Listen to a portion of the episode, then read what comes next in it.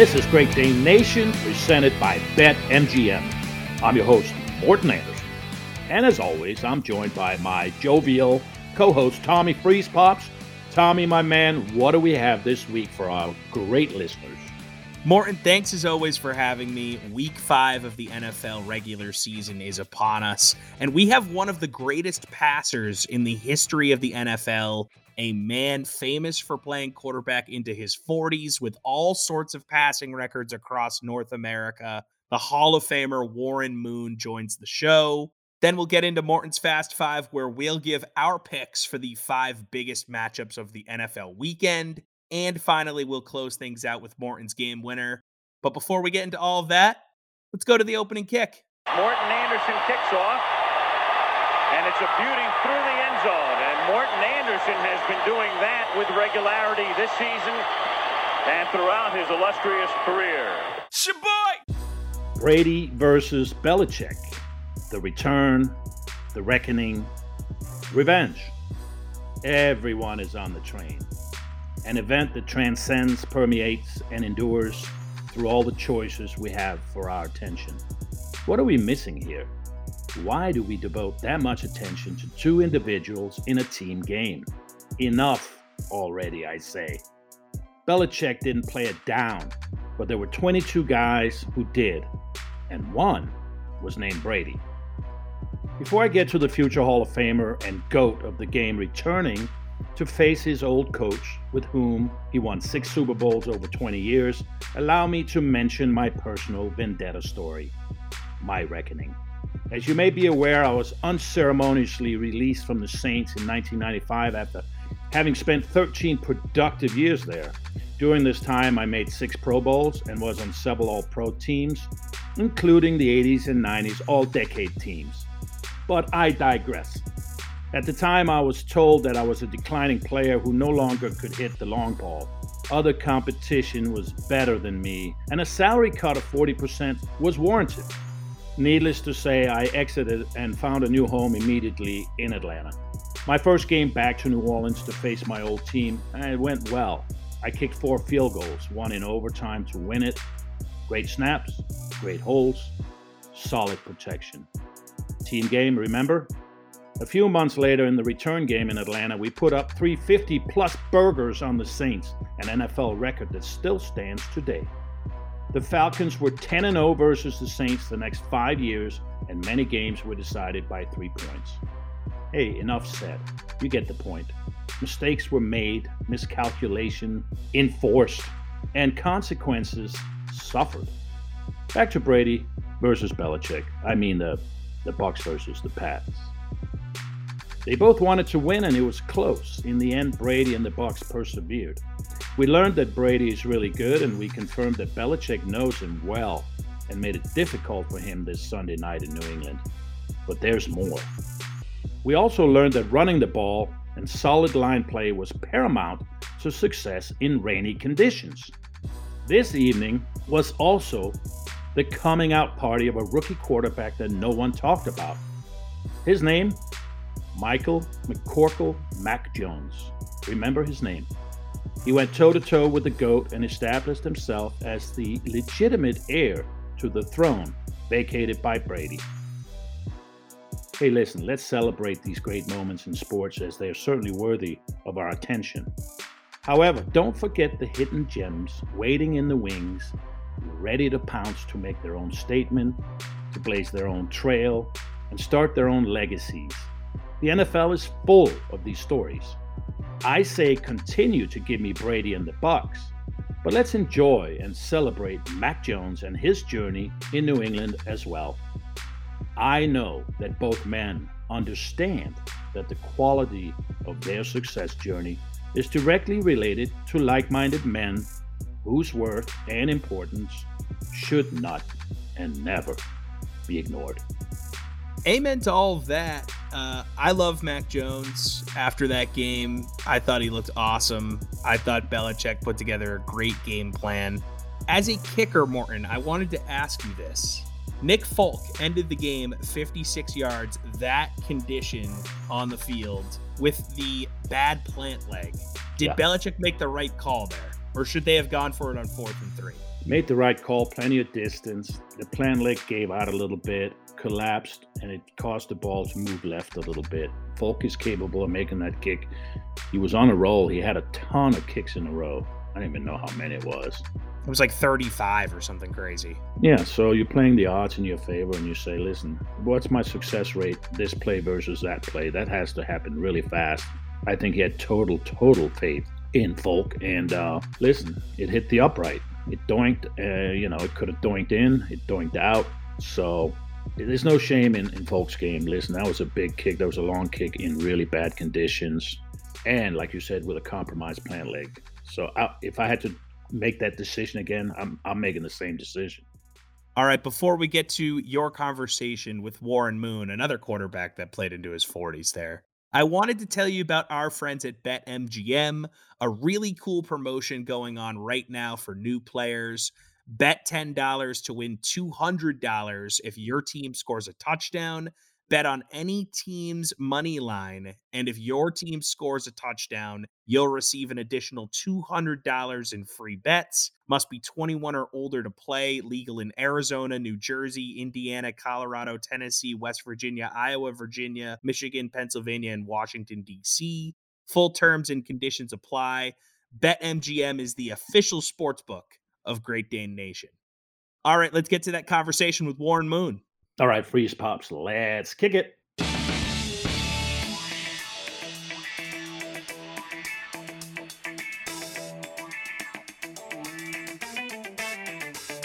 If you combine Warren Moon's numbers from the Canadian Football League and the NFL, you end up with an insane number over 70,000 yards. I'm trying to wrap my head around this one because that is a lot of passing yards, uh, Warren, that you amassed. Um, you're in the Canadian Football Hall of Fame, and you were the first from the CFL to get into the Hall of Fame, the Pro Football Hall of Fame, the first African American quarterback. And it just goes on and on, bro. It's been an amazing career. You played, you and I played into our 40s. I stopped at 47. You stopped at 44, but you played a real position, let's face it. And for a boy who, you know, grew up with six sisters uh, in a not so nice neighborhood, probably, I would say, in California. Are you pinching yourself sometimes going, this has been a hell of a journey here? You know, I really do sometimes, Morten, when I when I look at back at where I came from and you know the environment I came out of. Uh, you know, I lost my dad when I was seven years old. I had six sisters and just my mom, so I was the only boy in the house, and I had to take on a a more uh, fatherly type role at a very, very young age. So it forced me to grow up a lot faster, be a lot more mature. And then I had to have my um, my goals ready for life a little bit earlier than most because I felt like if I was going to help my mom and help my sisters, I had to I had to be successful. And what was going to be the best way for me to be successful? And I felt like sports was my way to do it. So my mother got me involved in sports at a very, very young age to, to kind of just get me around more boys because I had all these females in the house and also to get me around coaches and people that were like mentors to me. And a lot of my coaches became those mentors throughout my life. And still to this day, I have relationships with a lot of my Pop Warner and, and high school coaches. But uh, I fell in love with, with sports once she got me involved, and uh, they just kind of took off.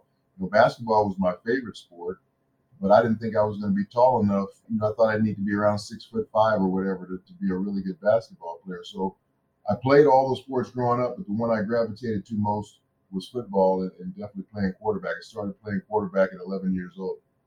So, growing up with the girls, take me through that a little bit. Uh, you mentioned sacrifices, and I read that you basically had to you had to focus on one sport, so you didn't spread yourself too thin because you had to kind of be man of the house and do a lot of things, a lot of chores, and a lot of things to help your mom out. Sewing and knitting. Well, sewing was one of the things you did too. I I took listen, I eh, eh, you can say that's well, that's wow, that's for a girl, but really that was ne- necessitated by the fact that hey, your clothing need need to get fixed once in a while. So just being around the girls and what did that teach you? You know, because let's face it, I've been married almost 25 years, Warren. All right, and, and I've been you know around my wife, and she's quite honestly more disciplined and, and stronger than me in, in many ways. So I think we we learn a lot from women, right? We learn a lot about they're just more in touch with the emotional side than maybe you and I are willing to admit. What did you learn from your sisters, and are you still close with them? Yeah, I am, and um, you know, I learned patience. You know, I think women women want to be heard. They want to be listened to. Men want to solve problems. You know, if we yeah. find there's a problem, we want to try and figure figure what's the answer to, to get it solved. Women, on the other hand, they have a problem. They just want to talk about it. They want you to listen to what their problems are. Oh man, yeah. Not, not necessarily have an answer for you because they don't want to hear your advice on. it. They just want to want you to listen. So I learned that a lot from being around women a lot. With my mom, she was a perfectionist at everything she did, and that's kind of the, the way we were able to survive. You know, we had a very small house with all these kids in it. Yeah. Every every place had a place for it, you know. So she was very immaculate with the way she kept things. Every place had a, a place for where it was supposed to be, and if it was out of place, uh, she would piss her fit. She wasn't a, she wasn't a very mean lady at all, but when it came to, to things being unorganized and out of out of uh, out of place, that's one thing that just pushed her her buttons the wrong way. And I became that way growing up because of being around her. So I'm that same way. I'm that OCD type guy that everything has to have a place for it, and and I'm always picking up behind people uh, because they don't practice the same way I do when when they're uh, when they're socializing or whatever. I'm picking up glasses and throwing away papers and making sure everything's always neat because of my mom.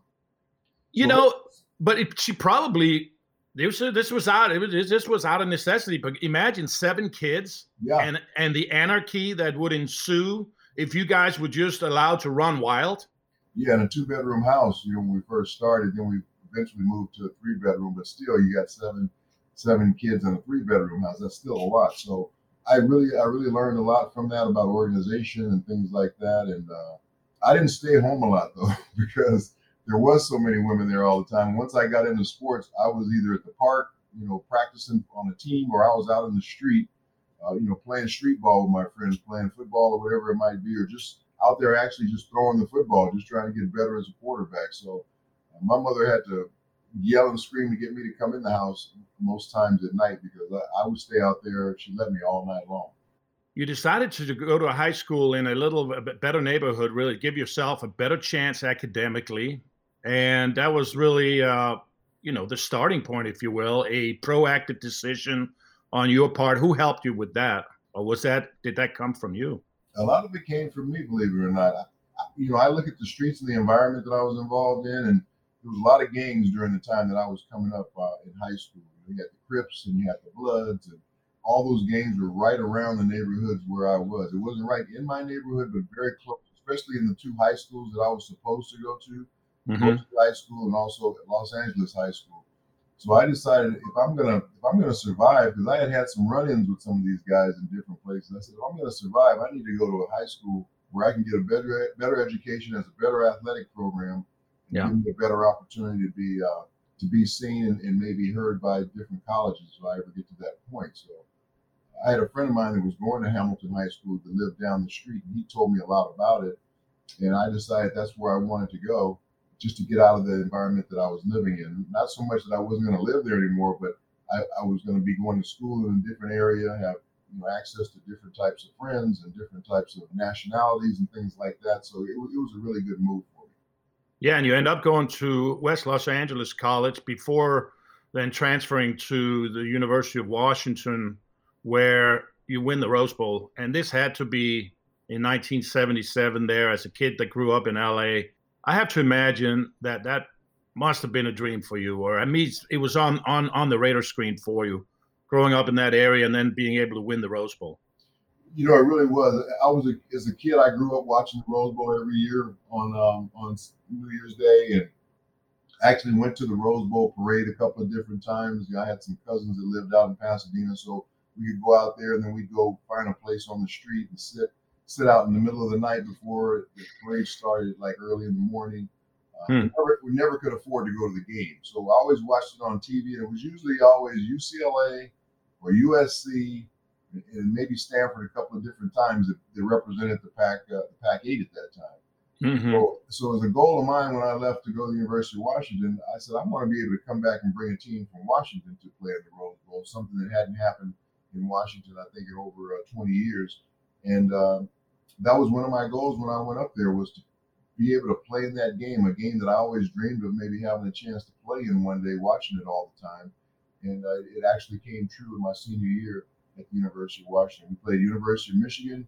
We were 17 point underdogs, and we ended up upsetting them that day. And uh, yeah, kind of put our program on the map because Don James, the head coach at that time, that was his first. We were I was part of his first class, and uh, by that third year, we were in the Rose Bowl and had won it. And uh, he took off from there. He became one of the great college coaches of all time um, because of uh, the class that we had that came in when he first got there. What is your favorite memory besides the Rose Bowl from college? Because for me, I went to Michigan State, spent four years there. They, they were formative years for me. You know, they were probably the most important years, I would say, in my life because you know, you're young, you're right in that age, 19 to 22, 18 to 21, 22, and everything's available to you, if you will, all the choices and decisions. And I made some bad ones, but I would say I might made mostly good ones because of sport, because of football, and because of the structure of football. When you look back at Washington and your three years there and the experience you had and how did that mold you for your next level when you went to the CFL and later to the NFL? Was that to you like the three most important years, or was it? An, did that come earlier for you, or maybe later? It was probably the, the most important three years. One because I was away from home for the first time in my life, mm-hmm. On my own, living in a dorm room. Then I got a chance to move outside the dorm and live live in an apartment. So right. all that training that my mom had gave me early in those years, as far as being able to cook, being able to clean, being able to sew, being OCD and keeping everything neat really came into into play um, when mm-hmm. I got to uh, to college. Uh, you know how small those dorm rooms are. You got to have oh. a place for everything for everything. Did, you have the loft? The loft. Yeah, unfortunately, my roommate was the same way. So we, we fit in perfect together because we okay. had we had the most tidy room that, that you could find in the dorm, and I was always cooking food. I had a, a, hot plate in there. I had a refrigerator. And I bet it smelled good in there, buddy. Everybody was coming to my room. If the dorm the dorms had closed from uh, from the dining hall, they wanted to come to my room to see what Warren was cooking. So I love um, it. That part of it was good. I had some very lean years in my first couple of years at, at, at University of Washington. We weren't winning a lot. Were trying to build a program. So uh, I had to deal with a lot of that as an 18, 19 year old, trying to deal with you know, people booing you and calling you names and, and all that different stuff. So I grew up a lot as a man, found a lot about me as a person, found a lot of inner strength because I, I compartmentalized a lot of the stuff that I had to deal with. I didn't want to share it with anybody. I didn't want anybody to think anything was bothering me, even though I'm sure they knew that it was. So all those things, yeah, played a played a part in those first three years of me going out on my own and trying to be a man. And and then I would I would work during the uh, during the summers. I'd work during the spring break, you know, try and make as much money as I possibly could to stash away for school, so I didn't have to bother my mother with wanting money and stuff like that. So all of that, and then I met a, a very, very um, close family that I'm still really close to today. That became like my family away from home up here. Yeah, that's interesting because I had the same thing. Yeah, named the Pains, and uh, that was Pains that I could go. It was like a, a, refuge where I could go to their house on the weekend. Yep. They yep. Cooked, they cooked me and my roommate dinner. Yep. Uh, they had two, three kids of their own, two boys and a, and a, a daughter, so I could interact and, and, kind of feel like I was part of a family, even though yep. I wasn't at home with my own family. So that was a great refuge for me to get away from some of the pressures uh, at the university and on campus. So indulge me for a second. You mentioned uh, the three years, very formative at the University of Washington. I want to talk a little bit about because when I think of you, Warren, you know, I think of your leadership skill. I, I think you exude confidence you know, and we haven't been around each other a ton, but I've been around you enough to see how you carry yourself. I mean, I had had the honor of sitting next to you on stage at the hall a, a month ago, and really enjoyed that time, that fellowship we had up there. Yeah, we had uh, a good time up there, didn't we? just taking bets on who would cry first, and you know, but no, but just really just watching you and watch how you interact with people, and so I want to get your take on your, and I know without being narcissistic about it, you know, just your leadership skills and your leadership and where you might have picked up some of the things that that you believe in and how you lead. Because at Washington, you mentioned it that you guys were not very good, and then you won the Rose Bowl. So everybody looks to the quarterback for leadership. Let's face it, that's just the nature of the beast. So, talk me through a little bit about some of your key points uh, as to how you are the front dog on, on some of these issues. Yeah, I think I learned a lot of my leadership skills from, first of all, from my mother, the way she led our family, the way she was able to, uh, you know, not give in to the to the fact that she was dealt with a tough situation, losing her husband. You know, yeah, with, here she is with seven kids, and what am I going to do to take care of them? And she could have just said, okay, throw up her hands and said, I'm just going to live off the government and take my government check every month, food stamps, and all that other stuff. She went back to school and, and became a nurse and uh, re-educated herself, became a private duty nurse, and uh, she would work two shifts. She would mm. always have hot food on the table for us somehow, some way. She'd always have our clothes clean. I had some older sisters that kind of helped things out as well, but for the most part, I watched how she kept our family together. Again, that having a place for everything, making every penny count wherever it needed to go, making the sacrifices to get me sports equipment and the different things that I needed to play sports. She put me in, in the Boy Scouts and Cub Scouts, and she put me in vacation Bible school during the summer. She did all these things to keep me out of these negative environments. So again, a lot of my leadership comes from watching the way she handled things, and then different coaches that I played for, watching how they coached me. Um, I had a, a, lot of my coaches that in Pop Warner football were LA City policemen. So they kind of coached us how they were taught in the in the academy, and we were we were ta- we were coached pretty hard. And uh, mm-hmm. so some of my some of my um, leadership skills came from them, and then a lot of them came from from watching Don James, the way he coached our, our football team, and how he led us through adversity when he first got there.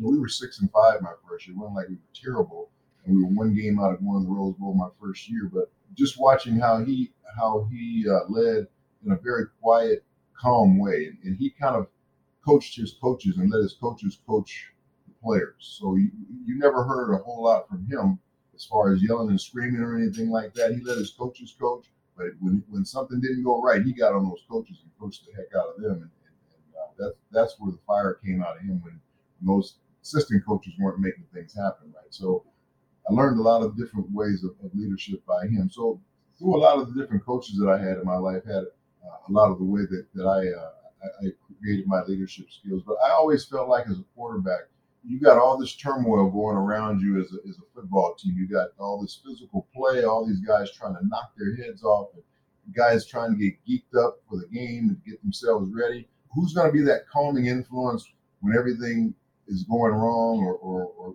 even when everything is going right? Who's going to be that common influence you can look to and I always wanted to be that guy. I wanted to be the guy that the team could look to to say, okay, no matter what's going on, no matter what chaos, no matter how much we're down, no matter how much we're up, look at Warren. He's still the same. He's still the yeah. same composed guy.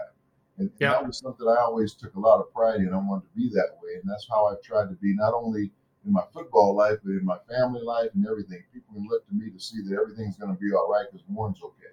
Trust me, from the outside, uh, Warren, that's how it looked. The steady hand you know, the cornerstone, and that that clearly comes from your mother. You have eloquently uh, described that, so that that's beautiful. You know, Morten, it's not always that way. I might look calm sometimes on the outside, but inside there's rage going on, or there's turmoil, or there might be a little bit of panic. But I want, I want, want anybody to ever know that, and I'll deal with that part of it the way I need to deal with it. But I want everybody to, around me to be calm and cool. I hear you there. I can uh, I can relate to that.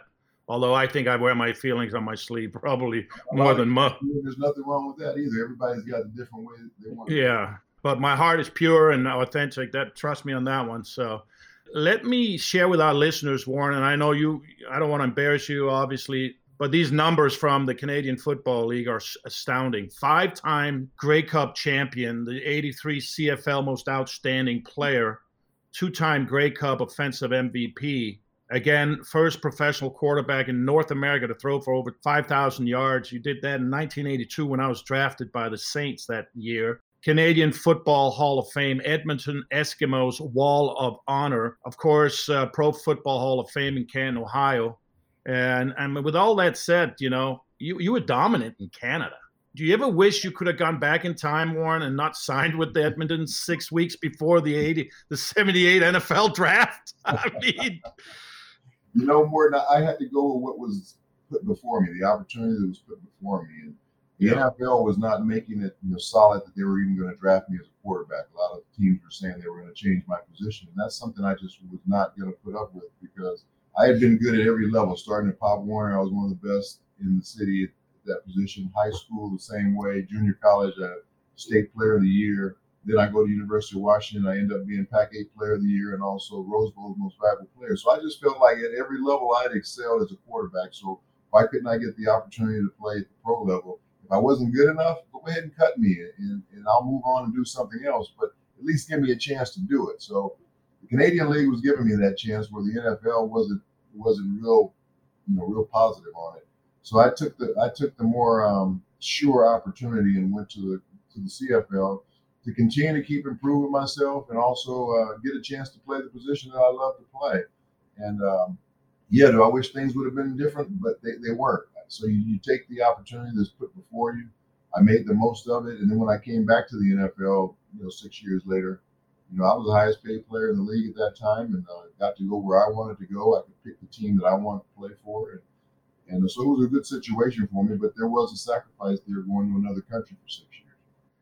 I mean, you knew going to the CFL you were going to throw the rock. I mean, it's three downs up there, so you really have two downs to throw the ball. But how different was that, and how how challenging was it? At, you know, coming from the U.S., going to Canada, and then coming back to the NFL and wearing these. I mean, you had to wear a different hat a little bit in the CFL because the game's different. The field's longer, it's wider, and three downs versus two downs. Talk to me about that a little bit. Yeah, it's a different strategy game up there because of the three downs. That first down is so much more important than it is uh, down here in the United States. So you got to be successful on that on that first down, and get you at least four or five yards, so you so you leave yourself with a third and medium or something like that. So yeah, the game is strategized differently. You want to use that wide field to your advantage. So being able to throw and move is important because you can't be throwing those outs to those wide, wide sides of the field from the pocket. So being able to throw on the run is important, but you also have to be able to throw the ball from the pocket. So what it does is it makes you a more um, you have more variety to your game, and I think that that was something that really helped me when I came back to the NFL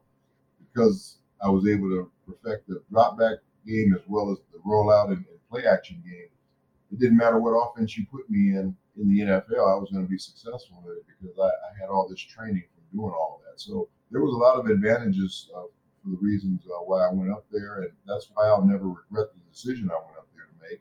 And I got a chance to play on five championship teams in a row. That that's that hasn't been done in sports in any sport. No, that's. Uh, so that was a great run that I'll always be proud of being a part of. And then I had some great relationships up there that I still have to this day. And my first son was born up there, so he was a he was a dual, you know, dual citizenship kid, and so yep. there's a lot of great memories, positive memories of playing up there and, and learning a new culture, learning a new environment. Uh, there were a lot of positives. Yeah, I don't know if uh, getting paid in Canadian dollars was the best, but that's what. did you have a contract where you got paid in U.S. dollars? Maybe I did. okay, I love it. Truth, I did, and it, it worked out even better because I could spend my U.S. dollars in Canada. And, oh, uh, they went a lot further at the time. You know, they were only like we were like 20% more at the time. So I, I bought my furniture and all those different things up there and just had it shipped down to the United States just to save money. You know, we've had a lot of, a few stories anyway, of, of, of guys needing to go get their careers started in a different league before having that elite NFL success. Kurt Warner comes to mind, you know, like Adam Vinatieri. They would they were NFL Europe. We don't have that anymore. You think no. uh, we could ever see that happen again in today's day and age? I think we will. I think you saw some of it last year with the XFL. They got off to a great start until COVID hit, and then they had to shut it down. But I think that league was off to a really good start, and mm-hmm. there was a lot of good players in there. You know, you, you see it all the time when you were playing. You see guys coming to training camp, and they probably just weren't ready. They needed a little bit more seasoning before they were ready to make an NFL team. They just didn't have that that yeah. time. But yeah. if you had another another league to go to where you you could go in there and, and kind of keep refining your skills and getting better, maybe you, you, you make a career for yourself. You, you, look at Brad Johnson. He went to uh, he went to uh, NFL Europe. Uh, like you said, Kurt Warner. Doug Flutie was up in Canada for a while. He refined yeah, him up there, and so there, there were so mm-hmm. many different guys that went other places and weren't quite ready to play in, in the league, and then they came back and had great careers in the National Football League. And I, I think we need a league like that again. I think that XFL league might be coming back again to give it another shot because there were some really good players, some really good coaches on those teams as well. I think that that need that is needed because there's a lot of young guys that just need a little bit more seasoning than others before they're ready to get that opportunity. So you mentioned Houston, and that was your that was your next stop. So I, have always been curious about this, Warren. What type of connection do you have now, and what do you feel with the Titans since you never played for them, but that's what became of the Oilers, and you know your numbers retired uh, with Tennessee, all your franchise records are with that franchise, but that's not your team.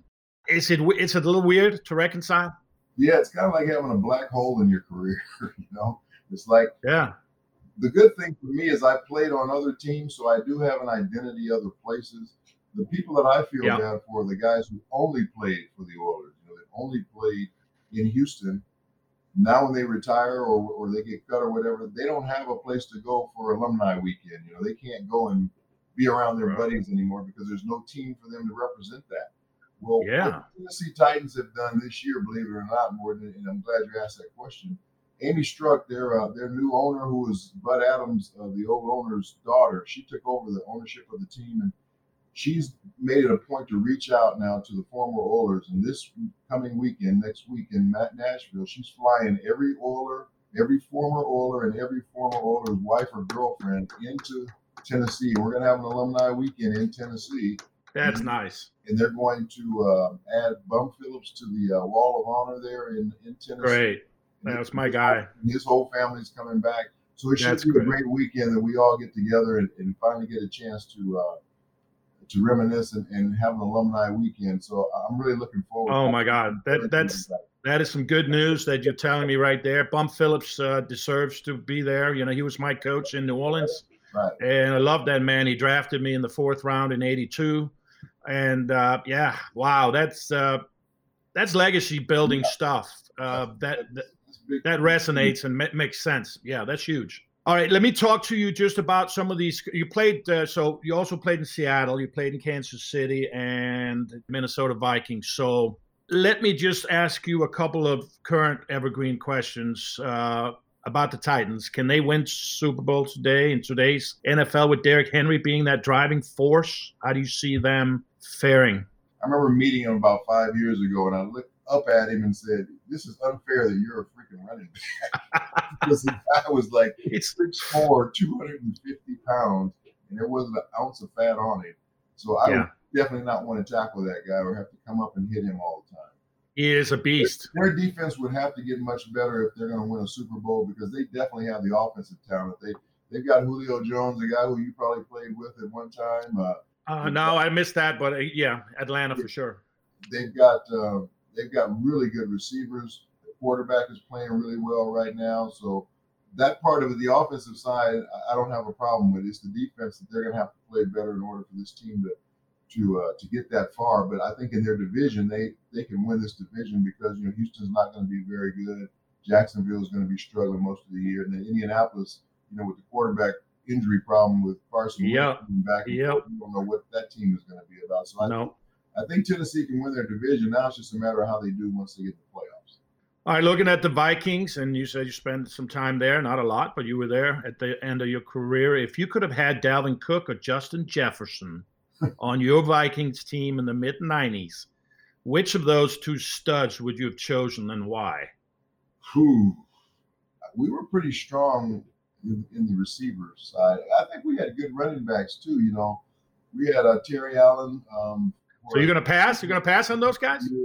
No, I'm, I'm trying to figure out which one I would take because we had good running back. Robert Smith was there, and we also, you know, we had Cris Carter was one of my receivers. I would probably go with Jefferson because quarterback can't have enough good receivers. So so maybe Jefferson that just adds more of a that yeah, adds more of a threat to your passing game, which means you got to play more of a pass type of defense, and then that's going to open up your running game a little bit more. So probably with, with the receiver. Yeah, you can never have too much speed when you're throwing the rock right down the field, yes, vertical. See, as much you, as I threw it there, I thought I was going to throw less in Minnesota when I went there than I did in Houston. I ended up throwing more in Minnesota than I did.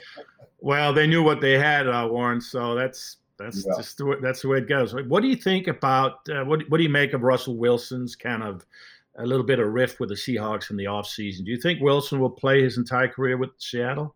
You know, if I had to bet on, it, I'd probably say no, only because most guys don't play their whole career with, with one organization uh, you know, we've seen guys like John Elway do it, or, or Dan Marino. Even the great Tom Brady had to go and play on, on another team. So Rodgers is trying to get out of Green Bay, even though he's been there the whole time.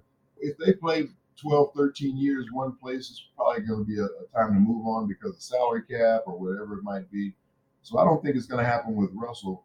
And if it does, it wouldn't surprise me. But if it does happen that he moves on, that wouldn't surprise me either. Just because, like I said, most guys once they play a certain amount of time with one organization, it's time to move on. I played 10 years with the Oilers, and they felt like it was time for me to move on because of my age. I had played 16 years at that time, you know, because of my six years in Canada, 10 yep. years with them. I'm 37 years old. They're like, how long can this guy keep playing like this? So we, we got to make a decision. And yeah. The salary cap thing had a lot to do with it. That's the reason why I was traded to Minnesota. But I ended up playing seven more years, and the guy that they replaced me with played one season, and he was done. So they made a bad decision there. It's funny. Uh, it's funny that you say that. That that's resonating with me big time because after 13 years with the Saints, they told me I was a declining player, and I went and played 12 more years somewhere else. right. Exactly. So decline decline this. You know what yeah, I'm saying? Yeah, they're not always right. I mean, yeah. I understood. I understood their thinking. They're looking more at years on your on your uh, on the treads birth certificate than they are looking at what you actually are doing on the field. I, I had just been six straight Pro Bowls and they and they they cut me. Yeah, you had nine. They traded me. You had nine Pro Bowls, so that's uh, I mean, come on, guys. I had, three more after I left there. So that's right. Drop the mic. We're dropping the mic, Warren. Um, what's the one trait Patrick Mahomes has that that you wish you had had when you played? I think he moves better than I ever have. I could move, yeah. but I can't move like he does. Yeah. His arm talent is really good, but I felt like I had a, a, lot of that same arm talent when I was a player. I could make every throw possible. I could throw it from any position, any arm angle. But he has a little bit more movement ability than me because that wasn't one of my strengths. Even though most people thought coming out of college that that's what I could do. They, all these schools that ran the wishbone and the option wanted to recruit me. I'm like, no, you don't want me for that. I, I'm a good, I'm a good athlete at the quarterback position. I'm not a great athlete like a Lamar Jackson or somebody like that. Warren, I read that you had mentored Cam Newton a little bit. Uh, is that accurate? Yeah, I did. I helped train him coming out of college. Um, he had come to a, a, football camp of mine when he was in high school. His dad brought him to it, and uh, he remembered me um, after that. And when Cam was ready to come out for the draft, he wanted me to to help train him, get him ready for the NFL draft because you know he had never taken a snap under center in college. They, they did everything from the shotgun. They didn't call plays in the huddle. They did everything from came from the sideline. Uh, his footwork wasn't very good, so yeah, we, we went through the whole process of getting him ready for the NFL type of game, and you know, he became the number one overall pick in the draft. So, if you had Cam's ear right now, what would you advise and what would you be telling Cam to get back into the league here? Uh, he's got to figure out what he wants to be. Does he does he expect to be a starter in this league, or, or would his ego allow him to be a backup somewhere that maybe he gets a chance to play because maybe that that starter has had a history of injury or something like that where he can get on the field. Do you want to go to a good team where you want to win, or do you want to go to just a team where you can just play? So he's got to figure out what it is he wants to do first before he even decides you know, what type of team he's going to. Been a lot of injuries in the league, so some of these teams are going to be needing quarterbacks. But I'm sure the big question coming in for Cam Newton is, can this guy come in and maybe be a backup on our football team without being a distraction? Because he's a big personality guy. He still feels like he can play and be a starter.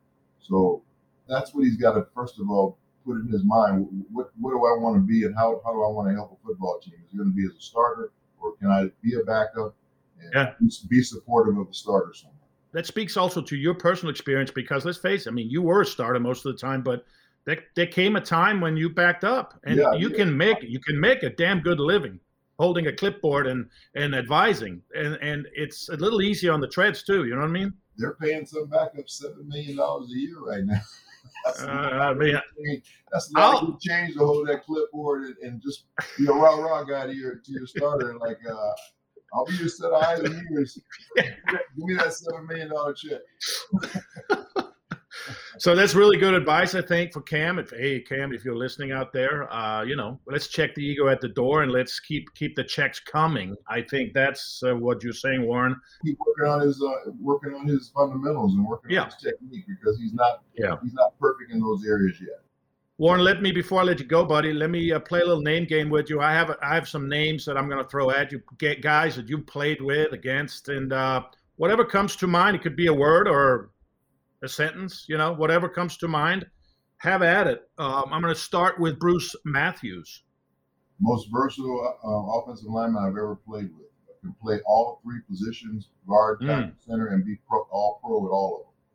Mike Munchak uh, one of the most tenacious offensive linemen I've ever played with. Just a mild mannered guy, like he's almost like Clark Kent.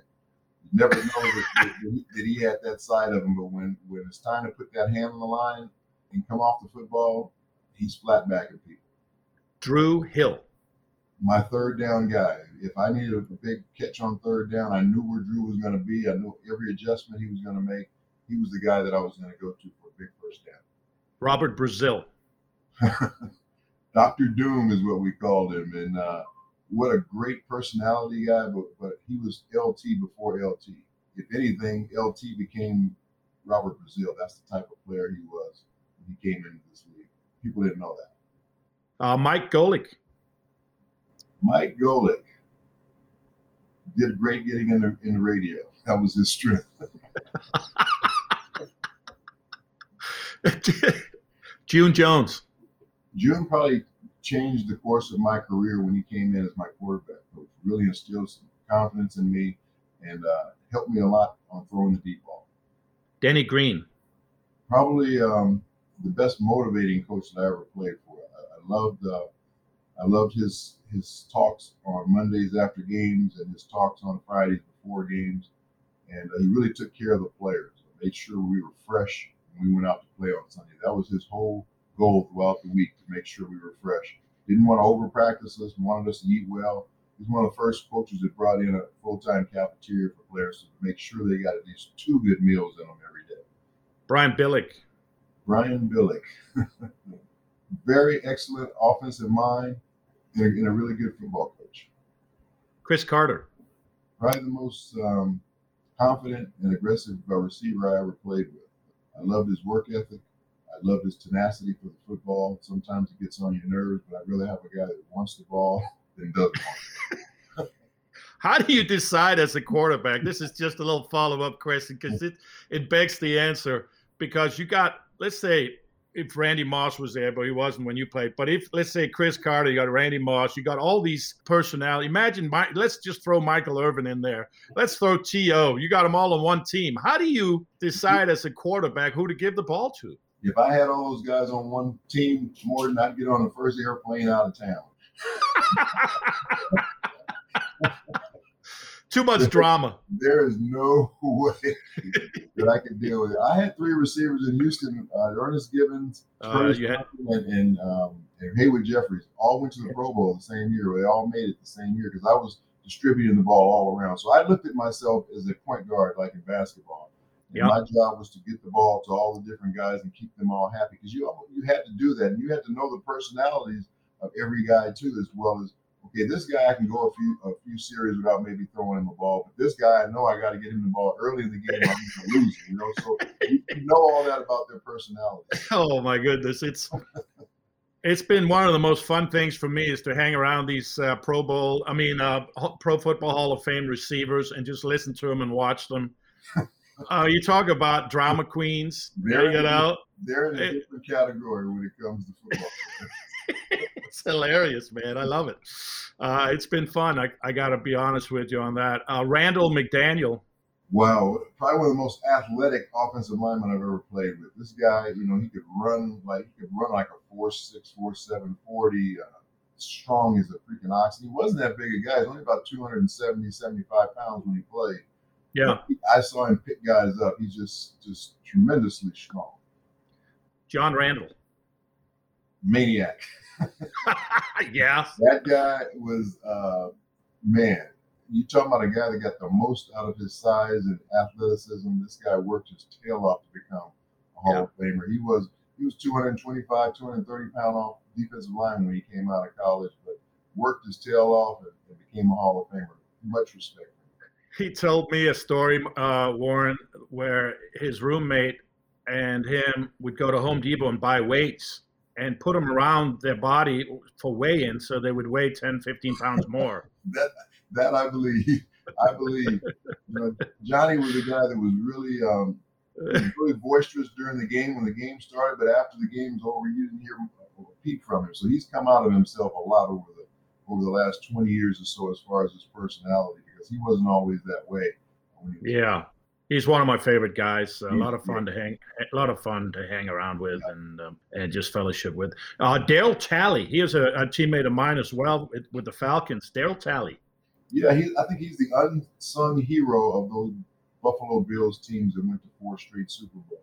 He was the leader, kind of the glue that kept all those guys together. And he was a really good football player, very smart football player. But you know, Bruce Smith and Andre and all those guys got all the, the headlines, but Darryl was the guy that kept all that together. You know, there's a couple of guys, Darryl Talley and Cornelius Bennett, where I'm saying, why are they not in the Hall of Fame? You know. Yeah, I know you can't put their whole team in there, but I they, know, man. They but had that type of team, and yeah, I think those guys. I think those guys, some point down the road, will, will get their consideration. It's just probably not right now. A couple more names, man. We'll wrap it up. Uh, Walter Jones. Woo! Yeah. I, you know, I got a chance to play with Walter as a uh, when he first came in as a, uh, rookie when I was with Seattle, and then I just saw his career blossom. But I saw yeah. when he came in, he just had the real light feet. You know, he's probably 310 pounds at that time, and he probably ended up getting bigger than that by the time he retired. But he had the great feet for an offensive lineman and tremendous balance. mm-hmm. One of the best offensive tackles I think to ever play the game. Uh, you you played with Will Shields in Kansas City. Talk to me about Will Shields a little bit. Another one of those really good athletic guards, like we talked about with Randall McDaniel. This guy could run, so they're going to put him in a position where he does what he does best, which is pull and get outside on on sweeps and and uh, and get him out on screen passes because you can use his athleticism to, where he can find people and make those big big kind of blocks in the open space, and, and that's what Will was best at. Even though he was good in the trenches as well, but his best asset was his athleticism. Did you ever complete a few classes to Andre Rison? That let me get your opinion. I did. I did. Andre. Uh, he was another one of those receivers that wanted the ball all the time and was always open. It didn't matter if he was triple covered; he was open. And he sometimes just didn't run, run the didn't run the right route. He'll just improvise. that happened a few times too. How about my little buddy Dante Hall? Oh my God, he was a guy that I actually talked him out of out of uh, quitting. He was so upset and dejected, and when he first got drafted to the Chiefs when I was there, because he was a running back and uh, he was running back in college at A&M, but he wasn't getting much of an opportunity when he first got there. So he was pretty upset. But I talked to, talked to him uh, about not giving up and, and not quitting, and gave him some stories of my own. And they eventually found a place for him. They they used him in special teams, of course, punt returns, kickoff return, and then they used him as like a gadget guy on, on the offensive side of the ball. So they found a role for him when Dick Vermeil got there the rest is history as far as his career. He, he became one of the great uh, special teams guys to play the game.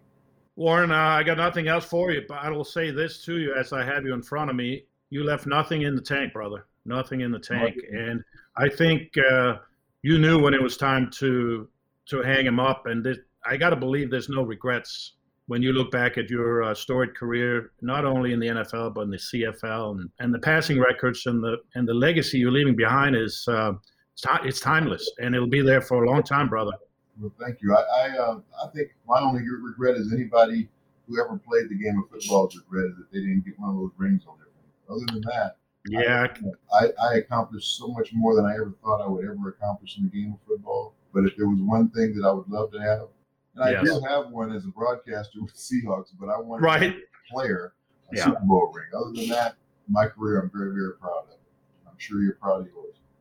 I am, and I'm I'm proud to be a Hall of Fame brother. I look forward to uh, every chance we have to spend some time together. It's been awesome, and uh, learn a lot from you, Warren. Uh, much respect and much love. Your way, brother. Much love to you as well, Morten. And um, you know the thing that we'll always have in common: we'll be on this team forever, man. Can't oh. cut us. You can't wave us. We can't die off this. Can't die for. Let's go, baby.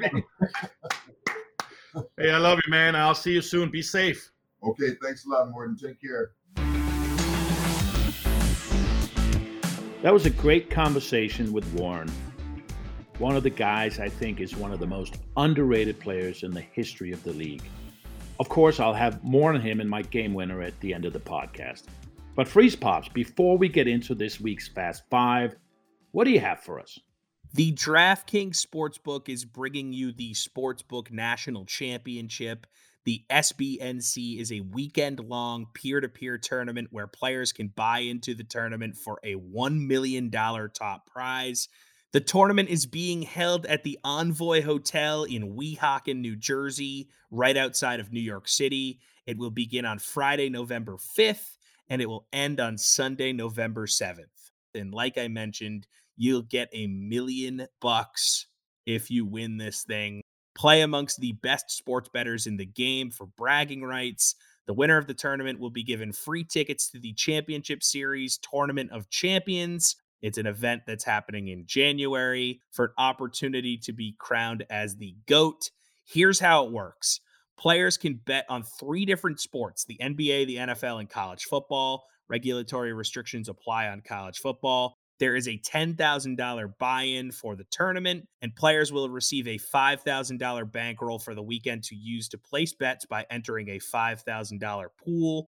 $1 million to first place, $2 million worth of prizes throughout the weekend. You have to spend a minimum of $1,000 throughout the weekend to be eligible for the prize pool, with no limit to the number of bets you can place. A leaderboard will track the bets placed along with outcomes, all bets placed pre match, no live betting. People will be able to join the tournament throughout the weekend. And as of right now, if you live in New Jersey, you can play online using the DraftKings app with more states possibly to come. So check out the SNBC in Weehawken, New Jersey on Friday, November 5th.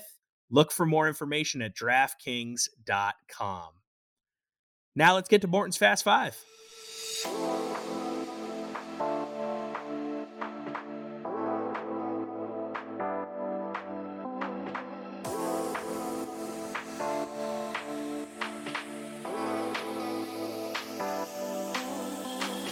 This is Morten's Fast Five presented by BetMGM, where we run through the five biggest games of the weekend. We'll give you the Hall of Fame knowledge. You guys place your bets accordingly. And a tough weekend for the podcast, Morten. We go two and three. Ouch. For week four, but we're on to week five. That's in the past. The yeah. winning starts now. Man, I just, you know, I'm, I'm new at this. What can I say? Usually time. not a prognosticator, a you know, not an, a betting expert. well, you know this what? Is you're a, a new Hall territory. Okay. You're gonna you're gonna get there, dude. I, I, I have faith. You know, you're you, you have been around the game too long to keep the losing going. So hop on the train, baby. Make money with us. Let's uh, kick things off with a juicy game tomorrow night. Oh, the yeah. Rams are at Seattle Thursday night football on Fox and NFL Network. According to our friends at BetMGM, the Rams are two point favorites at the time of this recording. Morten, do the Rams bounce back here on short rest? I think they do because of their defense. I know they're playing in Seattle. It's a tough place to play. Let's face it, through four weeks now, the favorite coming into the game is 4 0. So with that being said, I was I think there was a clear better team in each of those matchups. This is probably the first real toss-up of the season. However, I think the Rams will persevere and take a victory. Their offense still looks good. I know they had a, a letdown against Arizona, but Arizona's balling. Let's face it. So I think they bounce back. I think they put up some uh, pretty big numbers. Seattle's defense is atrocious, or well, that's a strong word, but they're they're definitely suspect at best. Russell Wilson, he'll get his numbers as well. I think the Rams cover the two points, and I think they get the win. Next up, the game of the week. The Bills are at Kansas City Sunday Night Football on NBC. According to our friends at BetMGM, the Chiefs are two and a half point favorites at the time of this recording. Morten, how do you see this heavyweight bout in the AFC playing out? This is the game of the week. Absolutely. Sunday night football, as you mentioned. This is a big game for both teams. I mean, Bills can take a commanding two game lead on the Chiefs for the top spot in the AFC. That would be a huge advantage to them come playoff times. The Chiefs, hmm, they're two and two on the season. It's hard to imagine that a team led by Patrick Mahomes would ever fall to two and three, right? To start a, a season. I don't see that happening. So I think both of these offenses have awesome. Obviously, they they both playing really a high level, but the Chiefs have been a little more inconsistent. as far as their production. You just don't quite know what's going on yet. They haven't found their stride. Mahomes and Josh Allen, they're both MVP candidates at this point. So it's going to be a great game, I think. I think it'll be a high scoring game. I'm going a little bit differently on this one. I know a lot of people think that the Chiefs will cover and beat the Bills, but I have the Bills winning this game. Next up, the Niners are at Arizona Sunday at 425 on Fox. According to our friends at BetMGM, the 4 0 Cardinals are five and a half point favorites at the time of this recording. Does the Cardinals wagon keep on rolling here on Sunday? You know, this could be a trap game, but I still think Arizona will win this game. Kyler Murray is the odds on favorite right now if we were to vote for MVP after four weeks. Cardinals are leading the league in yards per game. I 440 yards. They also lead the league in scoring at 35 points per game. So, like you said, this team is a wagon. If you combine this with the Niners defense, tied for last in the league in takeaways, that's terrible, right? They're in the bottom half of the league in points allowed. Jimmy Garoppolo. I don't know. Here we go. Annual is this we the annual injury is upon us again with a calf injury. So looks like a chance we're going to get to see Trey Lance. Obviously, he gets his real chance this season, first real chance to show what he's got. And he's going to be running around like a, a, chicken with his head cut off. I have a feeling. Um, I like Arizona, and their D is no joke. I like the Cardinals to cover in this game. The Browns are at Los Angeles to take on the Chargers. That's our next game here in Morten's Fast Five, presented by BetMGM. Sunday at 4:05 on CBS. According to our friends at BetMGM, the Chargers are one point favorites at the time of this recording. Morten, this is going to be an awesome game.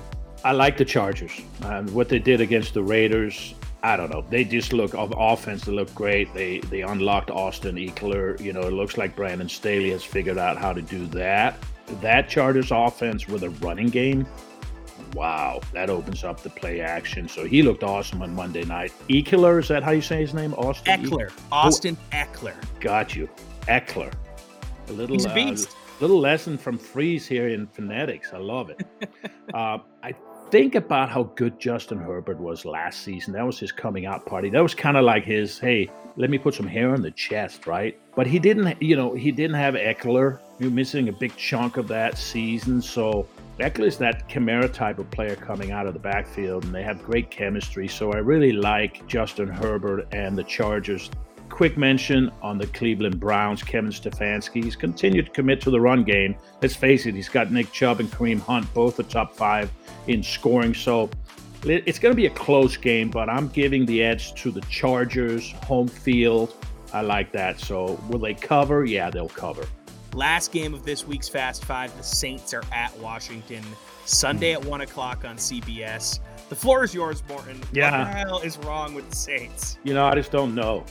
I, I, don't know what's going on. I don't know what it's tragic or magic. I don't know what I'm getting with this team. You know, Jameis Winston experience. It's it's up and down. You know, one week they look like they're going to win everything and destroy the likes of Aaron and Rodgers and Bill Belichick and the Pats, and the next week they're getting beaten by like Sam Donald and Daniel Jones. What the hell's going on with this team? I I, I just don't know. I just don't know. But having said that, we came into this season talking about the Washington defense, and they were the greatest in sliced bread, the greatest in football, and they have absolutely underperformed and sucked. I'm sorry to say it, but that's the truth.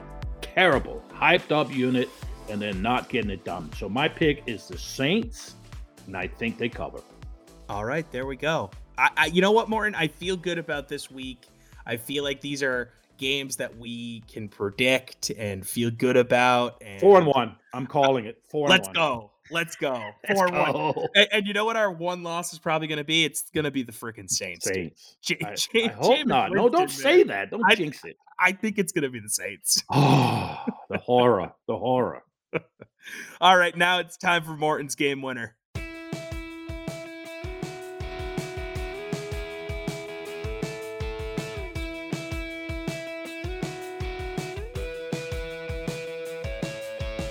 I wonder what it must feel like to be the first to do something, to be a pioneer and a pace setter. On one hand, it must feel exhilarating and unique.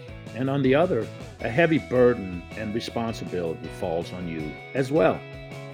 The journey that Warren Moon has traveled in his Hall of Fame career is one that is rooted in the struggle to persevere despite the environment in which it was accomplished.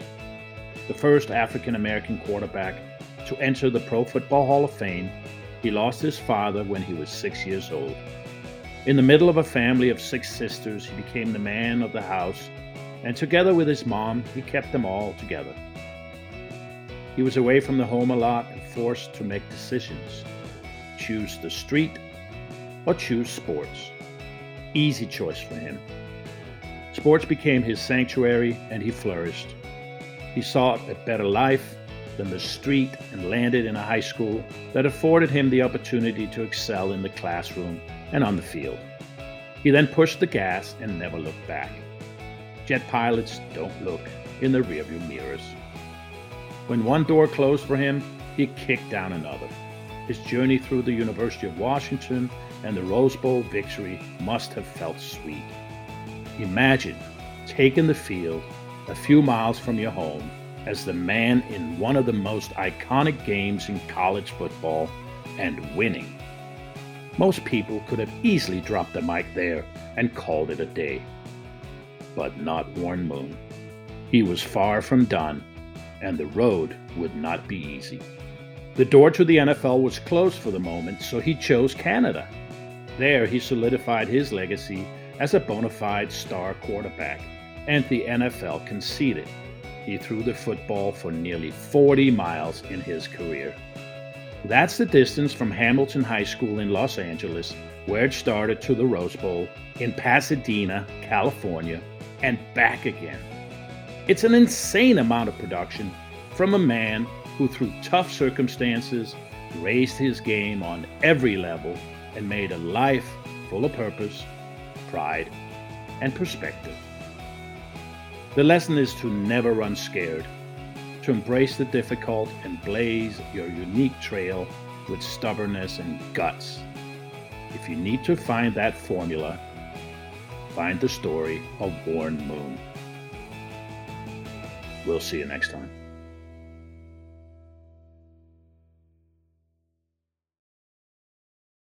Today's episode of Great Dane Nation is brought to you by BetMGM. And they have a really cool promotion going on right now for new players. You got to bet $10 to win $200 if your team scores a touchdown. Bet on any NFL money line, and if your team scores a touchdown, you'll receive an additional $200 in free bets.